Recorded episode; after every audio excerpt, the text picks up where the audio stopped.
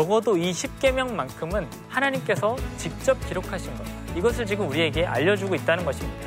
출애굽기 20장에서 이야기하고 있는 10계명은 윤리적인 계명을 이야기하고 있다면 출애굽기 34장에서 이야기하고 있는 이 10계명은 이스라엘 백성들이 어떠한 모습으로 제사를 드려야 하는가 그것을 지금 알려주고 있기 때문에 그렇습니다. 율법은 그것을 지켜야지 구원을 받는다 이것을 이야기를 하는 것이 아니라 오히려 구원받은 자들로서 그들은 어떻게 살아야 하는가 하나님께서는 그것을 우리에게 보여주시고 또 하나는 그 율법에는 하나님의 백성을 향한 하나님의 봉사가 들어가 있다라고 하는 사실입니다. 이 율법에 대해서 올바로 이해하게 되면 구약에 있는 다른 성경들 그것을 이해하는데 굉장히 풍성해질 것 같습니다.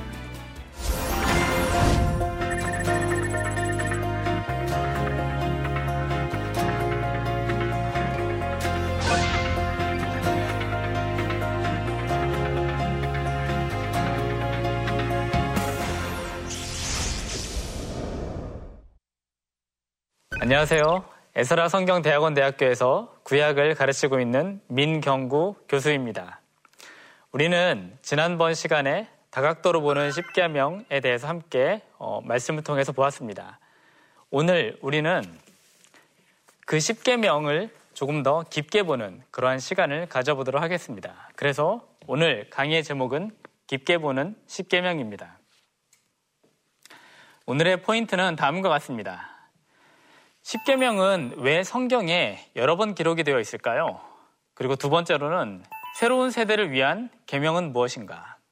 그리고 마지막 세 번째로 구체적인 계명의 차이점은 무엇인가? 이것을 우리가 함께 살펴보도록 하겠습니다. 어, 먼저 출애굽기 20장과 신명기 5장을 함께 살펴보도록 하겠습니다. 출애굽기 20장은 너무나도 잘 알고 있습니다. 그리고 우리가 지난번에 출애굽기 20장과 신명기 5장, 소위 10계명의 서문에 대해서 함께 말씀을 통해서 보았습니다. 신명기 5장을 보시면은 우리는 10계명이 시작하기 이전에 그것을 모세가 다음과 같이 설명하고 있는 것을 우리가 볼 수 있습니다. 신명기 5장 3절은 다음과 같습니다. 이 언약은 여호와께서 우리 조상들과 세우신 것이 아니요 오늘 여기 살아 있는 우리 곧 우리와 세우신 것이라. 굉장히 평범한 그런 말씀 같지만 이 신명기 5장 3절은 좀 전에 말씀드린 것처럼 출애굽기 20장에서는 등장하지는 않습니다. 신명기 5장 3절에서만 등장합니다. 그렇다면 이것은 과연 무엇을 우리에게 알려주고 있을까요? 여기에서 우리가 좀 주목해서 보아야 할 것은 다음과 같습니다. 첫 번째는 우리 조상들과 세운 것이 아니다 라는 것입니다. 굉장히 좀 생소하면서도 좀 놀라운 말씀인 것 같습니다. 우리는 분명히 신명기 5장에 등장하고 있는 10계명이 출애굽기 20장과 굉장히 유사하다고 하는 것을 잘 알고 있습니다. 마치 과거 세대와 지금 현 세대를 분리시키고 있는 그런 작업을 바로 이 신명기 5장 3절이 하고 있는 것을 우리가 여기에서 간파할 수 있습니다. 두 번째는 오늘 여기 살아있는 우리, 곧 우리와 세우신 것이다. 바로 이렇게 설명하고 있다는 점입니다. 신명기 5장은 이스라엘 사람들이 하나님과 언약을 맺고 있는 것, 그것으로 시작하고 있습니다. 여기 있는 바로 이 말씀, 조상들과 세운 것이 아니라 오늘 여기 있는 우리와 세운 것이다 라고 하는 것은 이 약속이 혹은 이 말씀이 바로 오늘 우리를 위한 말씀이다 라는 것입니다. 그래서 모세는 바로 이 말씀을 통해서 십계명이 혹은 성경이라고 하는 것 혹은 말씀이라고 하는 것이 과거에 주어졌던 그 시대 사람들에게 한정되는 것이 아니라 바로 모세가 지금 선포하고 있는 그리고 모세의 이야기를 듣고 있는 그 사람들을 위한 것이다. 바로 이것을 우리에게 알려주고 있습니다. 굉장히 길게 설명을 드렸는데요. 이것을 한마디로 요약해서 말씀을 드리면 언약의 현재화다라고 하는 것입니다. 또한 동시에 이것은 오늘 우리를 살아가고 있는 제가 지금 여기에서 말씀드린 오늘 우리라고 하는 것은 바로 올해를 살아가고 있는 그리고 오늘 이 신명기 5장 3절을 읽고 있는 우리에게도 동등하다라고 하는 것입니다. 그래서 마찬가지로 신명기 이 말씀을 읽고 있는 것 이것은 모세 시대를 뛰어넘어서 오늘날 우리에게도 영향력이 있는 것입니다. 자, 그래서 출애굽기에 나타난 10계명과 신명기 10계명 이것의 차이점을 설명을 드리면요. 출애굽기 20장에 기록된 10계명은 출애굽을 이제 막 한 사람들 1세대를 위해서 주어진 계명이다라고 하면은 신명기 10계명은 과거와는 마치 새로운 것처럼 등장을 하고 있지만 사실 내용에 있어서 크게 새롭다라기보다는 그것을 현재화시키고 있는 것. 하나님의 말씀을 현재화시키고 있고 하나님과 언약을 동참화시키고 있는 것. 그것을 우리가 여기에서 확인할 수 있습니다. 자, 그렇다면 계명을 하나하나 좀 들어가 보도록 하겠습니다. 지난주에 다각도로 보는 이 10계명을 통해서 10계명이 하나가 아니라 여러 가지가 있다고 말씀을 드렸는데요. 어, 이번 시간에는 조금 더 그것을 구체적으로 그러면은 어떤 부분에서 차이가 있을까? 마치 성경에서는 같은 것을 두 번 기록하고 있는 것처럼 보이고 있지만 그 중에서 명백하게 차이가 나타나는 것이 있습니다. 그것을 함께 좀 살펴보도록 하겠습니다. 제일 먼저 열 번째 계명. 열 번째 계명은 출애굽기 20장 17절에서 나타납니다. 내적 충동과 행위에 대한 금지를 표현하기 위해서 이 하마드라고 하는 이 표현이 2회 걸쳐 사용되었습니다. 이것을 한글 성경에서는 어떻게 번역을 했냐면요. 탐내지 말라 이런 것이 2회 나타나고 있다는 것입니다. 신명기에서는 첫 번째 탐내지 말라라고 하는 것에 대해서는 하마드라고 하는 동사가 등장을 한다면은 두 번째에서는 아바라고 하는 이런 동사가 등장을 합니다. 그러니까 이것만 보더라도 문자적으로는 약간 차이가 있다는 것을 여러분이 확인하실 수 있습니다. 자, 그런데 내용적으로 그렇다면 어떤 차이가 있을까요? 출애굽기 20장과 신명기 5장에 기록된 열 번째 계명을 한번 비교를 해보도록 하겠습니다. 먼저 출애굽기 20장 17절을 보시면은 여기에서는 내 이웃의 집이 먼저 등장을 하고 있는데 여기에서는 이게 요 안쪽으로 들어와 있고 여기에서는 아내가 등장을 하는데 여기에서는 요 아내가 두 번째로 등장하고 있다는 것입니다. 그냥 순서만 바뀐 것이 아니냐 우리가 이렇게 생각할 수도 있을 것입니다. 하지만 이것은 순서만 바뀐 것을 의미하는 것이 아닙니다. 출애굽기 20장에서는 내 이웃의 집이라고 이야기를 하면서 그 이웃의 집에 속해 있는 마치 소유의 개념으로서 남종, 여종, 그리고 소, 나귀 이렇게 순차적으로 등장을 하고 있습니다. 그 이웃의 집 혹은 그 이웃의 소유에 첫 번째로 등장하고 있는 것 그것이 바로 아내다라고 하는 것입니다. 신명기 5장은 집 이라고 하는 것이 두 번째로 등장하는 등장하면서 아내는 이 밖으로 튀어나와 있습니다. 자, 그래서 정리해서 말씀을 드리면은 출애굽기 속 아내에 대한 인식은 내 이웃의 집을 탐내지 말라라고 이야기를 하면서 내 이웃의 집에 종속되어 있는 존재처럼 나타나고 있다면은 신명기 속 아내는 내 이웃의 아내를 탐내지 말라. 이 아내에 대한 계명이 먼저 나타남으로써 남자의 재산 목록에서 빠져 있는 그래서 독립적 인격체로 아내가 등장을 한다는 것입니다. 자, 이처럼 우리는 성경에서 마치 동일한 십계명 같지만 분명히 그 안에서 아주 미묘한 위치의 차이지만 그로 인해서 아내에 대해서 새롭게 또한 생각을 해볼 수 있다는 것입니다. 자, 그런데 우리는 이와 비슷한 것을 창세기에서 한번 본 적이 있습니다. 우리 지난번에 창세기 강의가 있었는데요.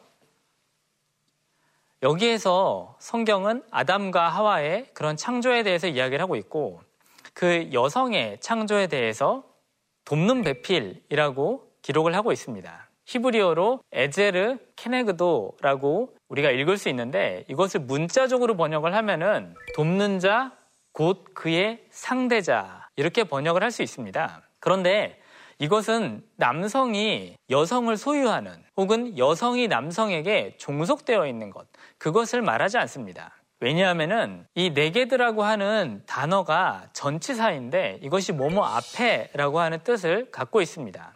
그래서 이것은 대등하다라고 하는 그 의미를 내포하고 있기 때문에 여성을 남자와 대등한 자라고 하는 의미로 해석이 될 수 있고요. 또한 이것은 반대하는 자 혹은 상대자 이런 의미도 갖고 있습니다. 그래서 마치 여자가 남성이 하는 것에 대해서 때로는 반대할 수 있는 그런 돕는 자로서 하나님께서 남성에게 선물로 주셨다라고 하는 것입니다.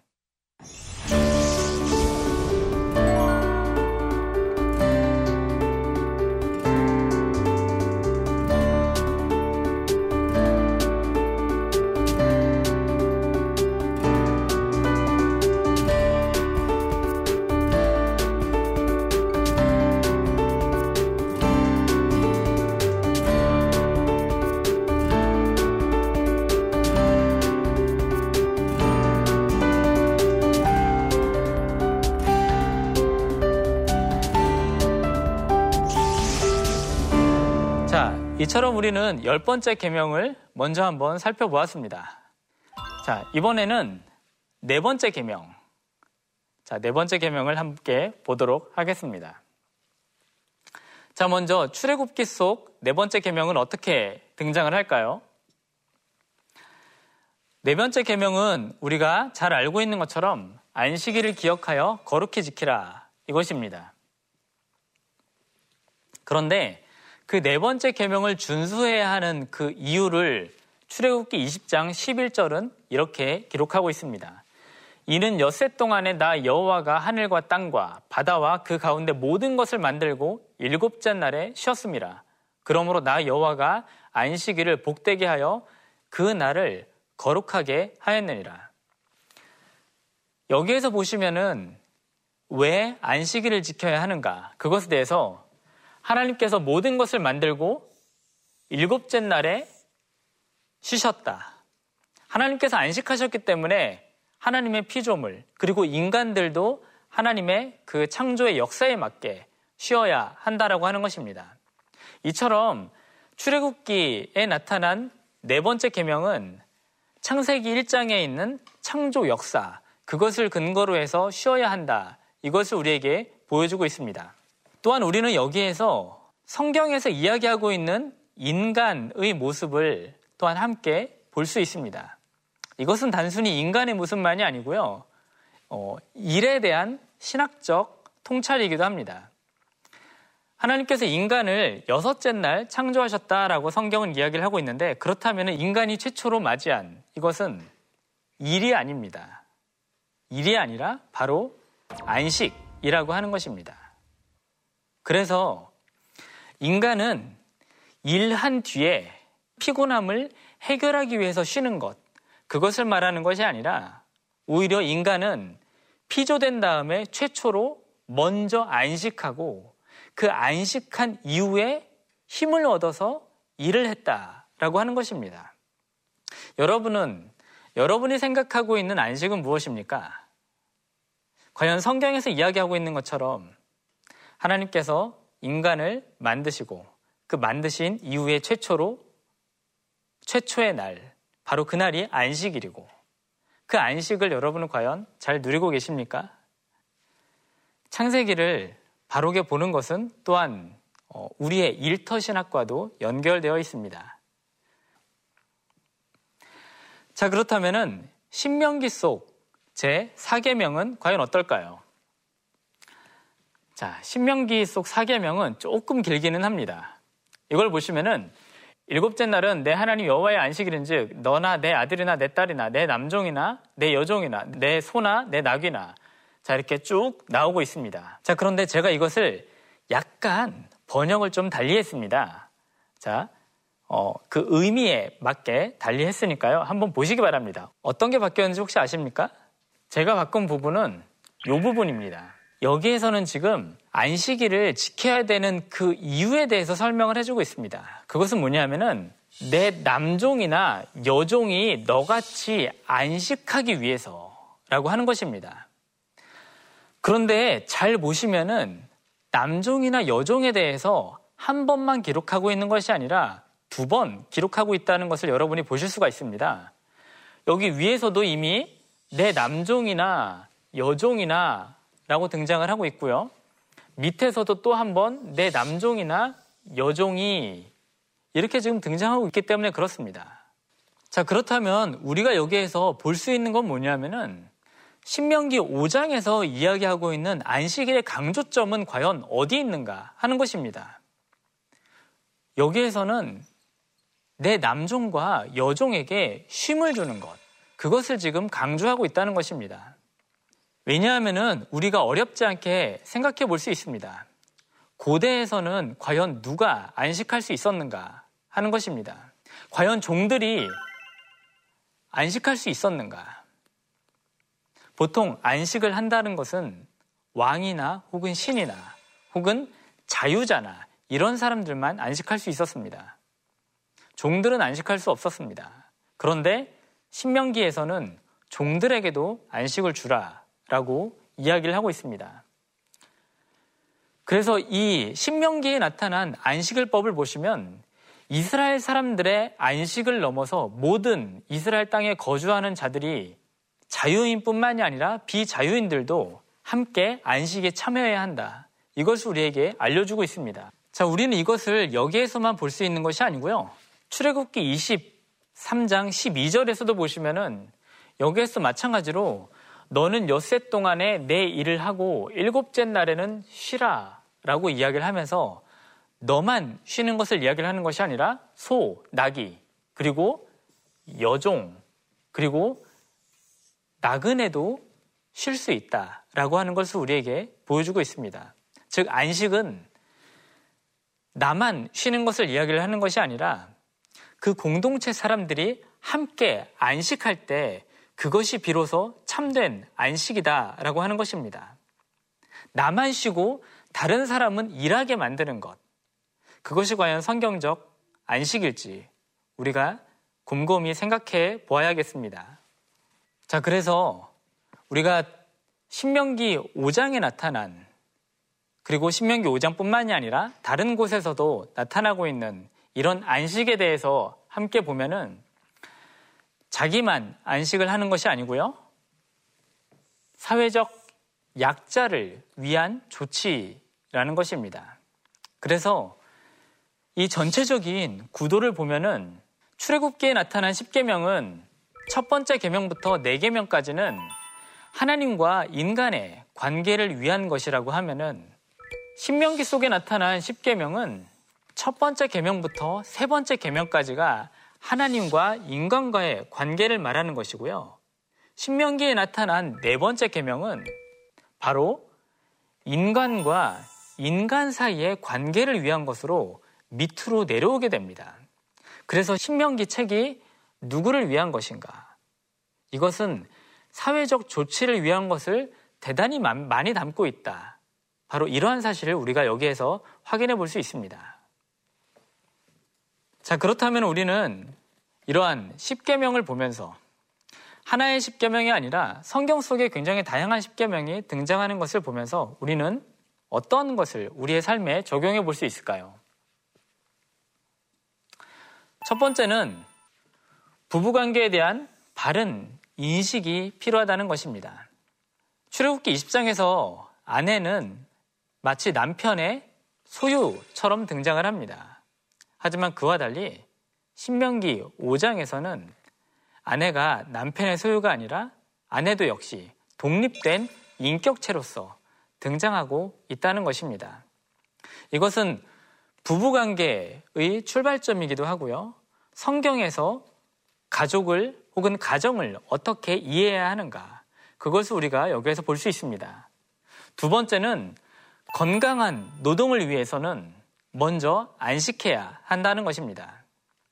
출애굽기에서 출애굽기 네 번째 계명이 보여주고 있는 것처럼 여기에 기록된 안식은 네, 창세기 1장과 서로 연결이 되어 있습니다.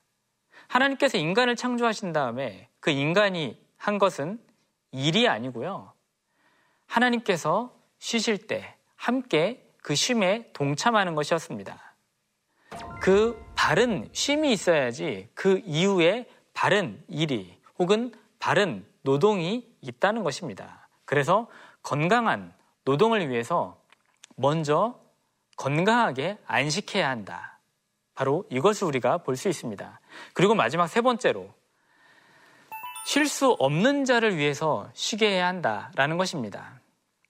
안식은 신명기에 나타난 네 번째 계명은 결코 나 혼자만의 안식, 나 혼자만의 쉼 이것을 말하고 있지 않습니다. 공동체가 함께 그리고 건강하게 쉬는 것을 우리에게 말해주고 있습니다. 자, 그래서 우리의 삶에서 혹은 우리의 직장 가운데서 여러분이 어느 정도 직급이 있다면은 나 혼자만 쉬는 것 이것이 아니라 함께 쉬는 것 그리고 공동체가 함께 그 안식을 건강하게 누리는 것 이것을 한번 생각해 보면 십계명을 우리가 좀 더 건강하게 적용해 볼 수 있을 것 같습니다. 오늘 우리는 깊게 보는 십계명에 대해서 함께 말씀을 나누었습니다. 다음에는 율법 속에 나타난 은혜 이야기 그것을 함께 보도록 하겠습니다. 감사합니다.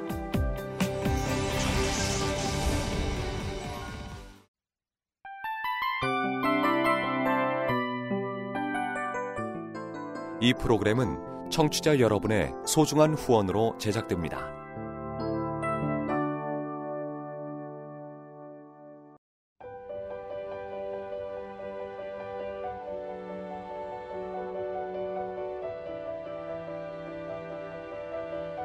세상에는 수많은 교회들이 있지만 더 깊이 있는 말씀 강해를 찾기 위해 크기로만 교회를 선정하지 않습니다.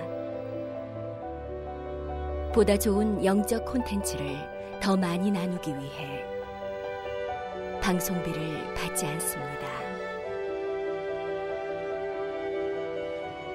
1년 365일 복음만 전하고 싶어서 우리는 광고를 하지 않습니다. 온누리의 복음을 땅끝까지 CGN TV와 함께 땅끝 성교사가 되주세요